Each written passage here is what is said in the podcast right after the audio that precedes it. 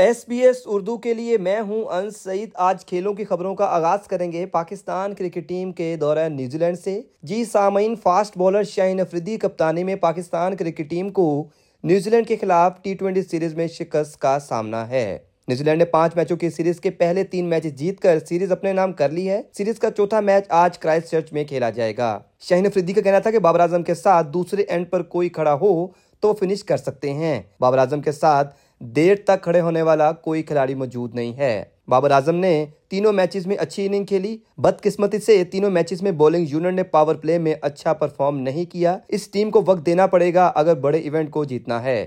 New Zealand کو ان کی home ground میں شکست دینا کبھی بھی آسان نہیں رہا۔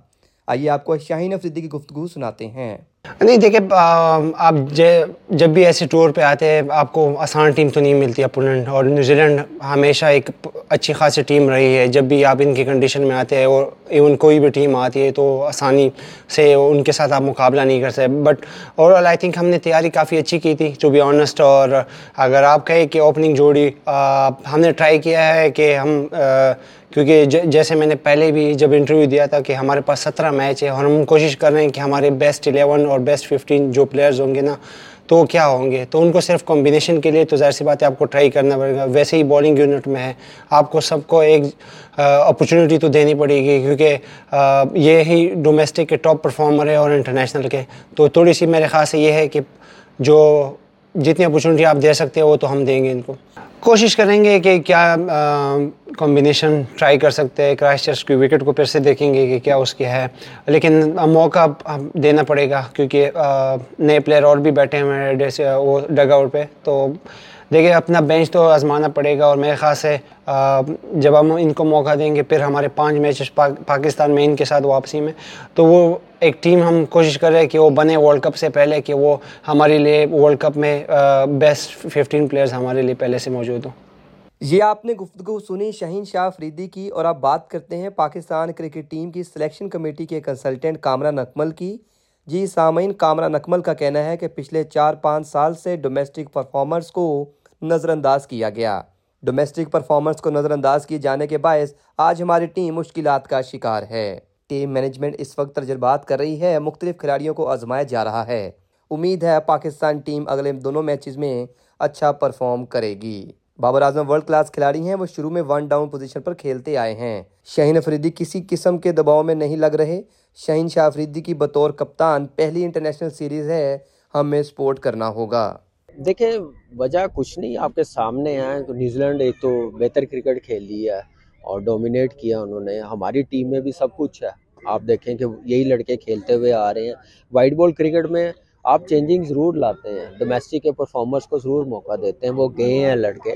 لیکن تھوڑا سا آپ کہہ سکتے ہیں کہ پلاننگ تھوڑی سی اور بہتر ہوتی تو شاید ہم لوگ اور اچھی کرکٹ کھیلتے ٹی ٹوینٹی میں اچھا کم بیک کرتے، جیسے آپ نے آسٹریلیا کی بات کی ہے، ٹھیک ہے، ہم لوگ وہاں پہ بھی کیوں ہم لوگ ہارے؟ ہم لوگ وہاں پہ بھی کیوں نہیں جیت سکتے؟ کیوں ہم لوگ سترہ یا اٹھارہ ٹیسٹ میچ ہارے ہیں؟ اس میں سے ہم لوگ بھی کھیل کے آئے ہیں۔ لیکن جیتنا بھی ہے نا، وہاں جا کے بھی، دنیا کی ہر ٹیمیں وہاں جا کے جیت رہی ہیں۔ انڈیا دو بار جیت کے آ گیا، تو ہماری کرکٹ کا بھی لیول بہت اوپر ہے۔ تو جو اس کا جو ایسی پرفارمنس آ رہی ہے، جو پانچ چھ سال سے جیسے کرکٹ کو لے کے چل رہے تھے، وہ آج رزلٹ نظر آ رہے یہی ہم لوگ میڈیا پہ بھی بات کرتے ہوئے آ رہے تھے۔ یہ نقصان ہوگا پاکستان کی کرکٹ کو، جو پروسیس سلیکشن کا ہے، جیسے ڈومیسٹک کرکٹ کو ویلیو نہیں دی جا رہی ٹی ٹوینٹی کرکٹ کو زیادہ پروموٹ کر رہے ہیں، وہاں سے سلیکشن ہو رہی ہے۔ ٹی ٹوینٹی کھیل کے آپ ٹیسٹ میچز میں نہیں لے جا سکتے۔ وہ بڑا مشکل ہے۔ ٹی ٹوینٹی پلیئرس کا۔ آپ ریڈ بال کرکٹ سے ڈومیسٹک میں ریڈ بال کرکٹ سے آپ ہر کرکٹ میں اپنے آپ کو ایڈجسٹ کر سکتے ہیں پلیئر بڑے بن سکتے ہیں۔ دنیا کے پلیئر ایسے ہی بنے ہیں۔ تو ہم لوگوں کو ویلیو پہلے تو ہم لوگ as a selection committee team کپتان جو ہیں کوچ ہیں، ان کو ویلیو ڈومیسٹک کرکٹ کو دینی پڑے گی۔ اس پروسیس کو ہم لوگوں کو فالو کرنا پڑے گا۔ تو ہماری کرکٹ اوپر جائے گی پریشر سے پلیئرز نکلیں گے۔ اور انفارچونیٹلی میں سمجھتا ہوں کہ پرفارمنس اچھی نہیں آئی، لیکن یہ ہے کہ امید کر سکتے ہیں ان لڑکوں سے جب آپ ان کو کانفیڈنس دیں، محنت کریں، یہ پازیٹیو کرکٹ کھیلے۔ آج کل آپ کو پتا ہے، دو سو رنز ہو بھی رہے ہیں چیز بھی ہو رہے ہیں۔ کل ہم نے افغانستان کی ٹیم کو دیکھا، جیسے وہ کھیلی ہے۔ دو سو رنز انہوں نے چیز کیے، تو ایٹ لیسٹ تھوڑا سا ہماری ٹیم کو تھوڑا اور پازیٹیو اچھی پلاننگ کے ساتھ کھیلنا پڑے گا۔ پہلی اسائنمنٹ ہے ایز کیپٹن شاہین کی بڑا زبردست بولر ہے ورلڈ کلاس بولر ہے اور ڈومیسٹک میں اس نے کر کے دکھایا پی ایس ایل میں جیسے دو ٹرافی ہیں، وہ جیتا پی ایس ایل کی۔ تو اس وجہ سے بنا ہے۔ کوئی پریشر نہیں ہے۔ ابھی ٹو ارلی ہے کچھ کہنا شہین کے متعلق۔ میں ہمیشہ میری رائے یہ ہوتی ہے کہ جو بھی کپتان بنتا ہے تو ایٹ لیسٹ اس کو چھ آٹھ مہینے ضرور دینے چاہیے۔ اور اتنا ایزی بھی نہیں تھا اس کے لیے نیوزی لینڈ ٹور مشکل تھا۔ نیوزی لینڈ کی ٹیم آپ کو پتا کتنی ٹف ہے۔ اپنی کنڈیشن میں کتنا زبردست کھیلتے ہیں۔ شاہین کے لیے ایک نیا، لیکن یہ ہے کہ ٹیم تو وہی ہے۔ وہی لڑکے ہیں۔ ایک دو چینجنگ ہوتی ہیں۔ باقی یہی کھیلتے ہوئے آ رہے ہیں۔ پچھلے چار پانچ سال سے شداب بنفیٹ تھا، اس کی فارم اچھی نہیں ہے۔ باقی تو وہی ہے۔ لیکن یہ ہے کہ ٹیم کی طرف سے کوئی پریشر نہیں ہے۔ پوری سپورٹ ہے۔ میرے خیال سے سب لڑکوں کی لڑکوں کو۔